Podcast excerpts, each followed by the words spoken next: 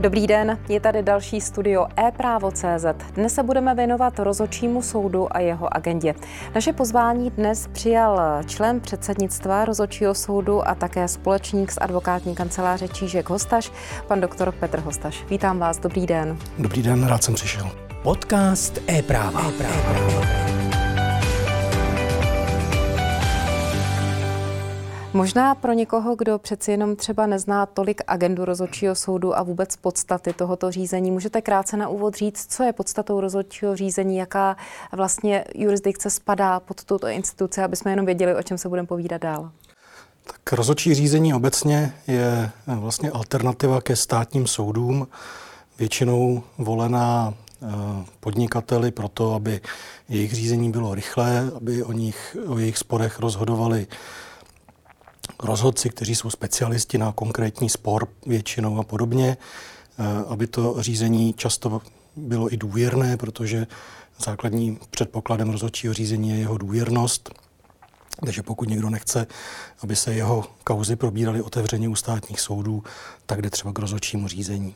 Takže dá se říct, že podstatou té agendy jsou spíš obchodní spory. V drtivé většině případů ano, historicky to samozřejmě začínalo na mezinárodním obchodu, nyní to je i e, vnitrostátní obchod, ale většinou to jsou obchodní spory. Vy jste říkal historicky, já musím říct, že rozhodčí soud byl vlastně založen už v roce 1949, takže můžeme mu říkat určitě úctyhodná instituce. E, jaké prestiži a postavení se těší teď v té novodobé svojí historii? V jakém momentě je? E, já doufám, že v dobré celá ta, celá ta agenda rozhodčího řízení eh, je eh, velmi zajímavá a rozhodčí soudní hraje velmi důležitou roli v České republice, byť samozřejmě není jedinou institucí, která se věnuje rozhodčímu řízení a kterou využívají i čes, čeští podnikatelé, české subjekty. Ale rozhodčí soud je tady rozhodně nejstarší na tom českém trhu eh, a rozhodně má nejvíc, řekněme, účastníků, kteří tady ty spory řeší. A počet agent třeba ročně, abychom si uměli představit zhruba? Pohybuje se to eh, v závislosti většinou na uh, ekonomickém cyklu společnosti. Mm-hmm. To znamená, když se začíná dařit hůř, tak roste počet sporů. Eh, takže před lety eh, bylo téměř 3000 sporů ročně. Nyní ten počet sporů klesá z různých důvodů. Nicméně vzhledem k ekonomické situaci, ve které se nacházíme, lze očekávat, že zase roste, i když nečekal bych, že to budou nějaké závratné, závratné přírůstky, takže bavíme se třeba řádově o tisícovce sporů ročně. Mm-hmm. Covid eh, zamíchal uh, tou intenzitou spíš směrem dolů anebo směrem nahoru? My jsme na to byli velmi zvědaví, co se stane a nestalo se prakticky nic. Mm-hmm. Ten trend se nezměnil nějakým zásadním způsobem. Co nám to ovlivnilo, je samozřejmě projednávání těch sporů, protože eh, v důsledku vládních omezení pohybu, eh, setkávání nebylo možná, možné konat ústní jednání, takže mnohé spory se prodloužily, protože se čekalo, až se bude moci opětovně potkat v jednacích síních. Trošku jsme se to snažili řešit eh, tím, že jsme nabídli stranám možnost konání videokonferencí a řešení přes video. To se ukázalo jako životaschopné, byť eh, se to v konzervativním právním prostředí nestalo nějakým, nějakým velkým hitem, takže nějaké řádově desítky sporů jsme tímhle tím způsobem roz, rozhodli a čekáme, co se s tím stane dál, protože mnozí kolegové uh, usoudili, že uh, řešit spory uh, z kanceláře je jednodušší, než cestovat kvůli tomu do Prahy, takže čekáme, co to udělá. Tak zase na druhou stranu zmínil jste, že ta agenda je nejenom obchodní, ale i mezinárodní. Dostaneme se tím i k vaší specializaci, takže vlastně ta cesta do budoucna se tímto asi nabízí, že by pro zjednodušení v podstatě vhodná byla. To určitě ano. Eh, my si myslíme, že u těch, zejména u těch jednodušších sporů, nebo alespoň třeba u části sporů to smysl dává. Eh, není asi třeba eh, tahat svědky přes půl Evropy jenom kvůli tomu, aby půl hodiny, půl hodiny někde vypovídali, ale to osobní potkávání je důležité i proto, aby si ty strany udělali dojem o rozhodcích, rozhodci o stranách, rozhodci o svědcích, aby bylo možné reagovat i na takové ty neverbální podněty, které se objevují eh, při přednesech stran, které se často za tou kamerou schovají. Myslím si, že u těch super důležitých arbitráží nebo super důležitých rozhodčích řízeních se to nestane trendem, ale rozhodně, rozhodně to má své místo. A nebo zůstane možností. Jaká je vlastně vaše specializace a působení v předsednictvu rozhodčího soudu? Eh, my se dostáváme k právu domén, což je určitě zajímavá podoblast. Povězte něco o svojí činnosti. Já v předsednictvu rozhodčího soudu působím eh, momentálně 12. rokem a uh, už od začátku jsem byl Uh, Já to požádán. možná jenom předešlu 2010, protože točíme v roce 2022, kdyby diváci koukali na reprízu. Uh, už od začátku jsem se věnoval a byla mi svěřena jakási supervize nad online projekty rozhodčího soudu. Uh, tenkrát to bylo především online rozhodčí řízení, které rozhodčí soud historicky dělá a je to standardní arbitráž, jenom se provádí online.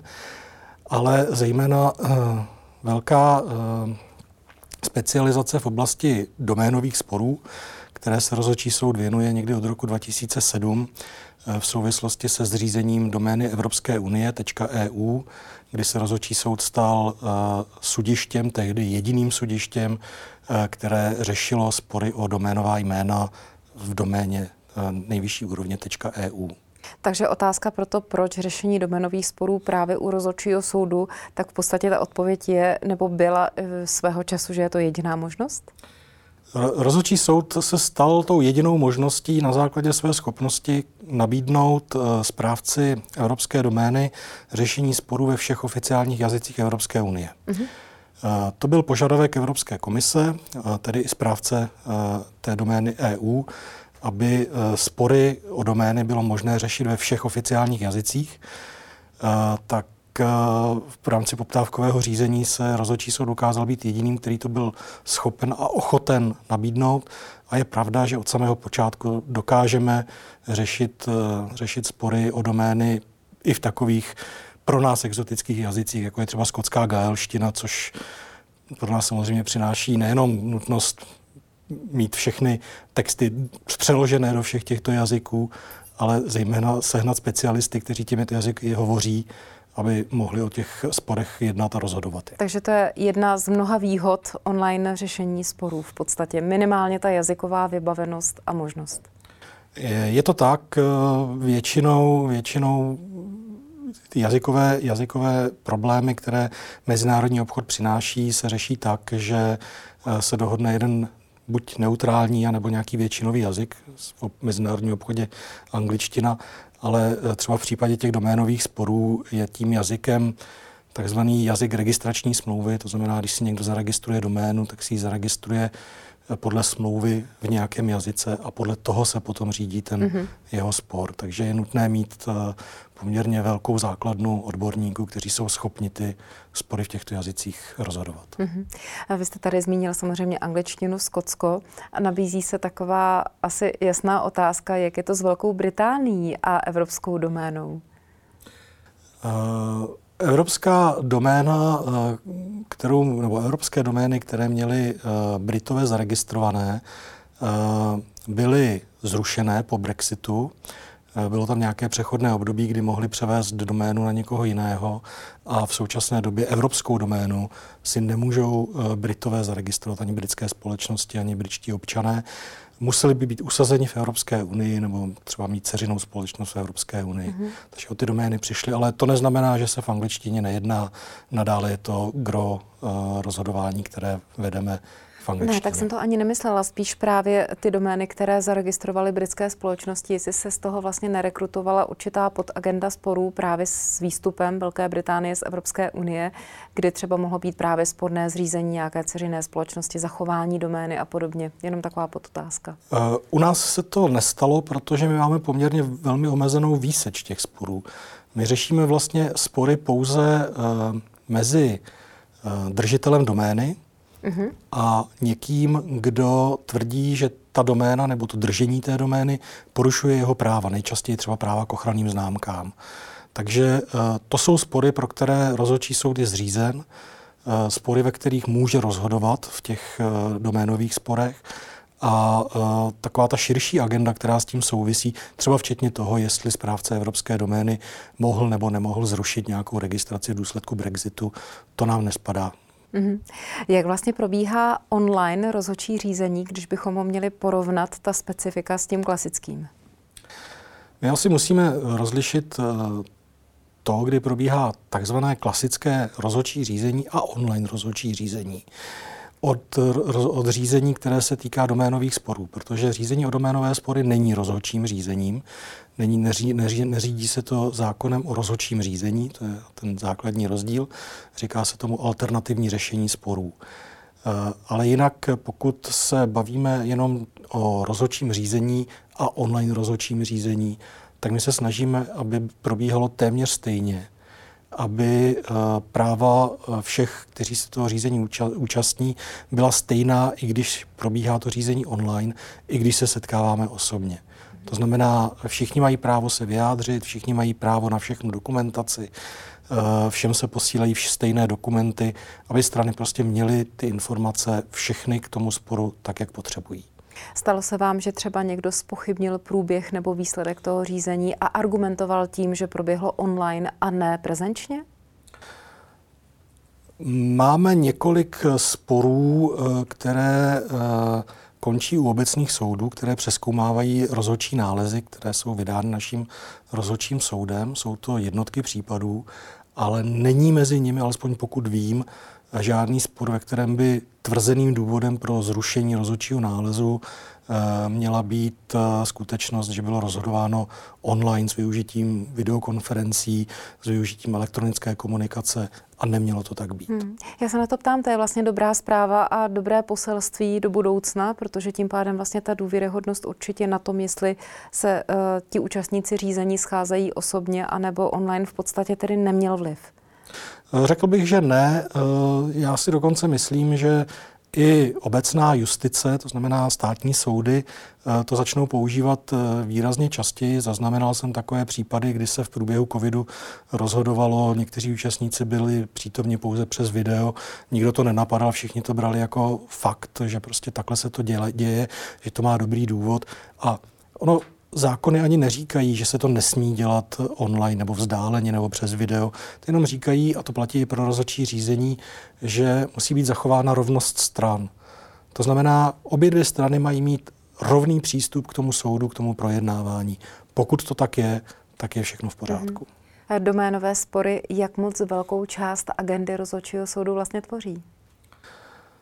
Záleží na tom, jak to počítáme. Pokud se budeme bavit jenom o uh, počtech čistě, tak musím říct, že uh, počet doménových sporů se pohybuje mezi 6 a 700 ročně.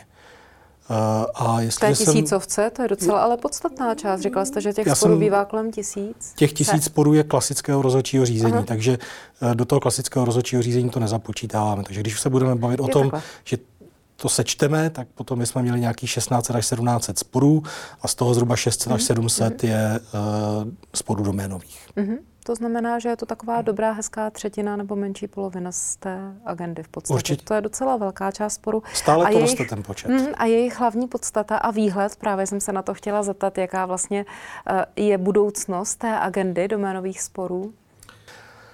My si myslíme, že uh, ten růst bude pokračovat. My řešíme spory o evropskou doménu, ty byly historicky nejstarší, na těch jsme začali. Řešíme spory o českou doménu, tedy o .cz. A potom řešíme spory o takzvané generické domény. To jsou všechny ty domény v .com, .net, .org a podobně. A největší díl je právě v těch sporech z generických domén. Těch máme opravdu několik stovek ročně a stále ten počet narůstá. A je to proto, a možná to bude souviset i s těmi posledními dvěma roky uh, té covidové pandemie, uh, je to proto, že lidé víc online komunikují, k té online komunikaci často potřebují online prostředky, jedním z nich jsou třeba ta doménová jména a uh, ten počet možných konfliktů, které mohou generovat ty spory, to znamená zásahů mezi doménou a ochranou známkou někoho jiného, stále narůstá. Takže my si myslíme, že to bude růst nadále.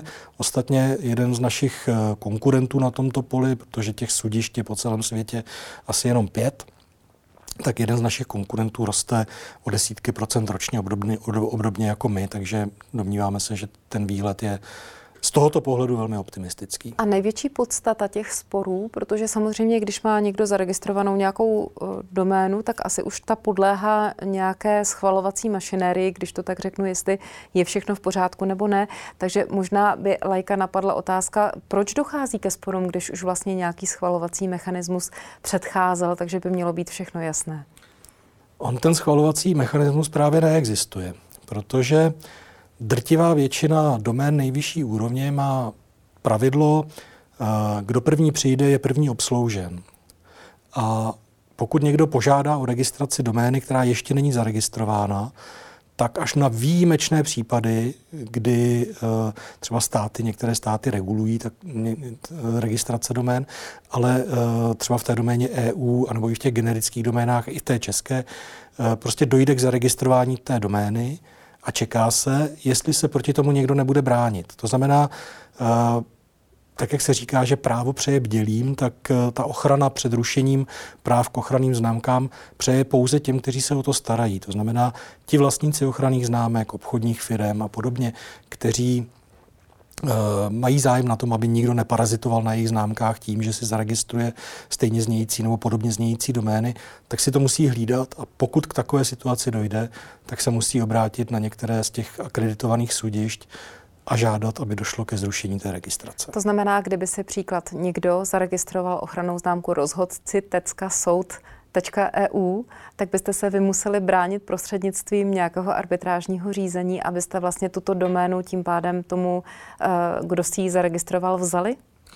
Uh, teoreticky ano, i když pojem soud je natolik obecný, že bychom asi neuspěli ale uh, jakákoliv známá značka, která vás napadne, pokud mm-hmm. by k tomu došlo. Teď právě nechci dělat reklamu, se, proto jsem použila chápu, tak by se, eh, tak by se tímhle tím způsobem eh, samozřejmě mohla bránit. A na jakou stranu jdou náklady toho řízení? To je jedna z věcí, která podléhá velké diskuzi v komunitě, která se stará o ty doménové spory nebo ty, o toho doménového světa, protože náklady nese pouze ten navrhovatel. To znamená, vás vlastně někdo poškodí, zaregistruje si vaše jméno a vyjde z toho uh, bez sankčně, to znamená bez úplatně, nebo jak to, jak to říct? Jedinou sankcí, kterou uh, mu vlastně lze uložit, je, že přijde o tu doménu mm-hmm. že bude zrušená ta A zaplatit si to musí ten, registrace. který přijde na to, že někdo si zaregistroval jeho jméno. I poplatky, které uh, my vybíráme za to, že ten spor řešíme, i jeho náklady na právníka musí řešit uh, ten uh, navrhovatel, to znamená třeba ten hmm. vlastník ochranné známky. Já se zeptám, takhle není to trochu umělé vytváření této agendy, kdyby přeci jenom legislativa uložila nějakou sankční povinnost i těm, kdo si takto zaregistrovávají ochranné známky, sice by se asi snížil počet té agendy, ale nebylo by to spravedlivější? Řeší? Není to spíš legislativní podnět? E, možná ano, ale e, problém je, že doménové právo nebo vůbec ten celý doménový svět e, se moc neohlíží na ty státní předpisy, protože vlastně všechno to, o čem se bavíme u doménových sporů, je založeno v podstatě soukromoprávně. Neexistuje žádný předpis, který by říkal celosvětově, ale třeba ani na úrovni České republiky, který by říkal, co to jsou domény, jak se řeší spory a podobně. Jedinou výjimkou je Evropská unie, ta má by to speciální nařízení, které řeší doménu EU. Jestli by to nemělo být, eh, to je těžko říct, eh, protože se ukázalo, že ten doménový svět je schopen vytvořit způsob řešení sporu, který je efektivní a funkční. Má samozřejmě své nedostatky, jak jsem o tom mluvil, tak už několik let se debatuje o nějaké novele, o nějakém upgradeu toho systému, ale eh, ten doménový svět si zakládá na tom, že to dokázali bez státních zásahů. Obrovský problém toho online světa, a obecně to je problém celé online ekonomiky, je vlastně konkurence právních řádů, protože uh, celý ten problém řešení sporů v tomto světě spočívá v tom, že účastníci jednoho konkrétního vztahu můžou být z různých zemí, ten vztah se může odehrávat úplně někde jinde, eh, Může se to řídit eh, registrační smlouvu uzavřenou úplně zase s někým z druhého konce světa. A pokud by se všechno mělo řešit na úrovni státních soudů, tak eh, nedělali bychom nic jiného, než bychom zkoumali, podle jakého právního řádu se to má řešit a ke kterému soudu to patří. Takže vytvoření takového společného průsečíku, na kterém se byly ty strany schopny shodnout, to znamená vytvoření nějakého jednoduchého mechanismu pro řešení jednoduchých sporů, byť třeba bez nákladů, ale relativně rychlých, dávalo smysl. Já se spíš možná ptám na tu úroveň prevence, jestli by, pokud už umíme řešit mezinárodně spory, tak jestli bychom neuměli řešit mezinárodně, řekněme, oficiální seznam domén a aby ten, kdo si registruje novou doménu, neměl pro, respektive povinnost se informovat, jestli už ta doména nějakým způsobem není ochráněna, anebo jestli neexistuje. Jestli by to v podstatě nebyl lepší mechanismus, než řešit represivně spory, uložit povinnost toho, kdo si registruje, v podstatě se informovat o tom, jestli nemůže vzniknout spor. A ta eh. tíže odpovědnosti by tím pádem šla samozřejmě ale za ním. Jestli by to nebylo spravedlivější. Ono to třeba uh, zavedeno většinou je, protože třeba v registračních pravidlech pro doménu CZ je stanoveno, že ten, kdo si registruje doménu, je povinen přesvědčit se, jestli ta doména, kterou si registruje, neporušuje něčí práva. Ale neexistuje... Ale pokud tomu dojde, zaplatí to ten majitel té je zaregistrované tak? domény. Proto říkám, jestli to právo nemáme malinko v tomto směru uhnuté v neprospěch vlastně toho, kdo po právu jednal a založil si doménu. Tam je ještě jedna důležitá věc. Eh, ten, kdo se cítí být dotčen tou registrací domény a chce se bránit, tak má na výběr. Eh, rozhodčí soud, ale vůbec ten eh, systém řešení doménových sporů není povinnost, není to obligatorní. Mm-hmm. To znamená, on se může obrátit na, na státní soudy ať už u nás nebo v jakékoliv jiné zemi, kde si myslí, že by mohl uspět. Rozumím, takže ta a tam se může tam domoci je. téhož, může se domoci zrušení té registrace a může se do, domoci třeba náhrady škody mm-hmm. nebo zaplacení nákladů řízení, které na to vynaloží. Ale bohužel za to platí tím, že to rozhodnutí nebude mít rychle.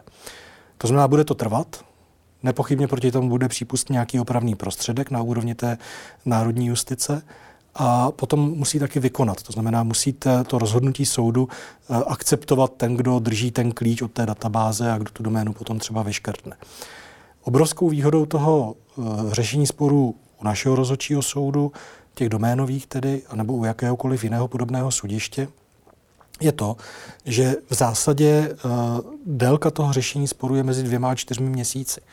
Takže on má sice relativně dražší to rozhodnutí, ale má ho výrazně rychleji. A v tom mezinárodním obchodě, kdy jako může záležet opravdu na každém týdnu porušování, kdy ta jeho značka je torpédována tím, že existuje nějaká doména, která na ní tímto způsobem útočí, může hrát svou roli. Takže pro ně je to potom otázka kalkulu, jestli se radši pustit mm-hmm. do toho uh, souzení u státních soudů, a vyhrát třeba i nějakou vysokou náhradu škody, nebo jestli prostě vyřídit tu doménu tímto způsobem. Tak to je asi tečka. Myslím, že jsme téma zatím vyčerpali, ale těším se, že se potkáme zase někdy příště. Děkuji za pozvání. Mějte se hezky. Naschledanou. Naschledanou. Mým hostem dnes byl Petr Hostaš, společník advokátní kanceláře Čížek a Hostaš a také člen předsednictva rozhodčího soudu. Těším se na vás příště. Naschledanou.